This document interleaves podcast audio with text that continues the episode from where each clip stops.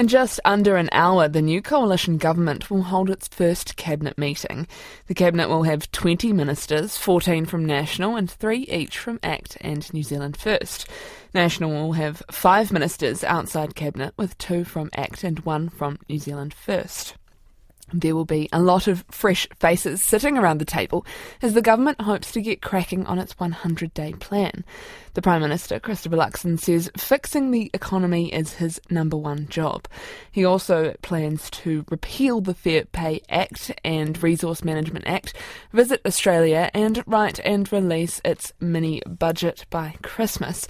Former National Party leader Simon Bridges was both a minister in and outside of Cabinet and knows how those newbies will be feeling today. What we've got here as for most uh, of these uh, new, newly minted ministers, it's their first time in the room.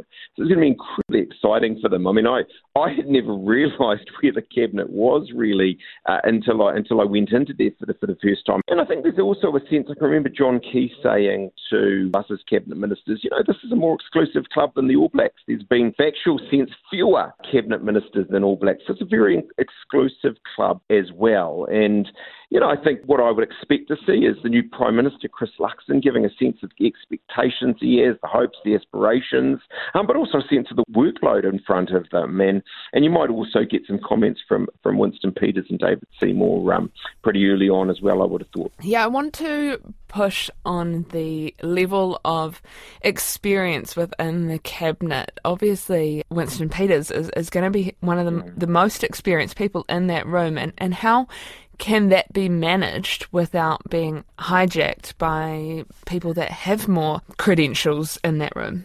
For reasons that are no one's fault, there's a reason we didn't experience cabinet. And as much as we had COVID, that led to a wave of Labour MPs and, and National coming down, and, and then a rebuild, right? And many new members of Parliament there. No one, most of them in cabinet aren't new members of Parliament, um, but they are new to, to that process.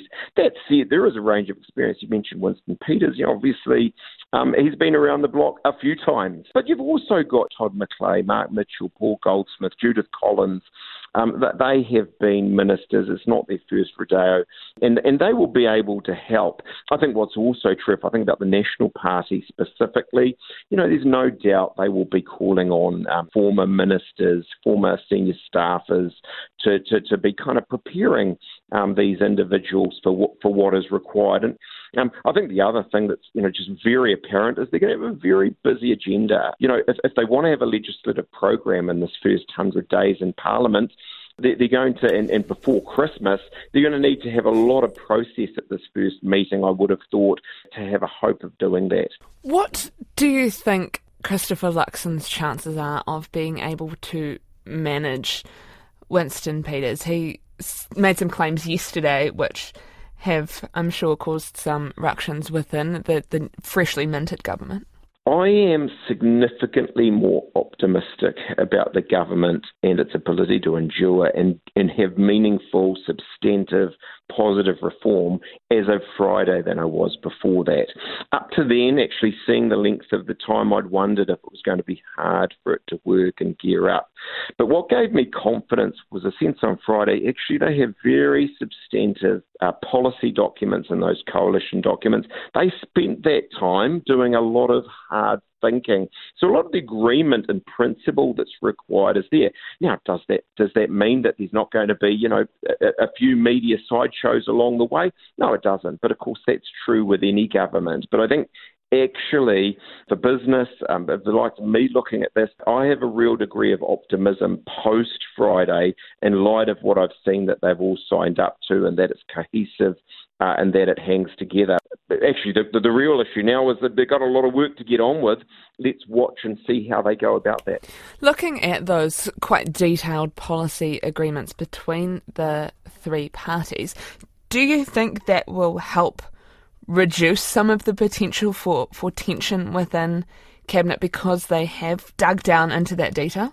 I believe so. Look, that, that that's really my you know a, a big point here is I think pre Friday uh, and the agreements, you could have wondered, right? And the fact that it was taking a long, long time, you know, there's a bit of commentary and a few views. Well, is the tail wagging the dog here? Actually, it looks to me like Chris Luxon must have done a pretty good job, actually, in, in, in balancing the various interests. I think it's, in a sense, fair to everyone and not overly fair to um, anyone.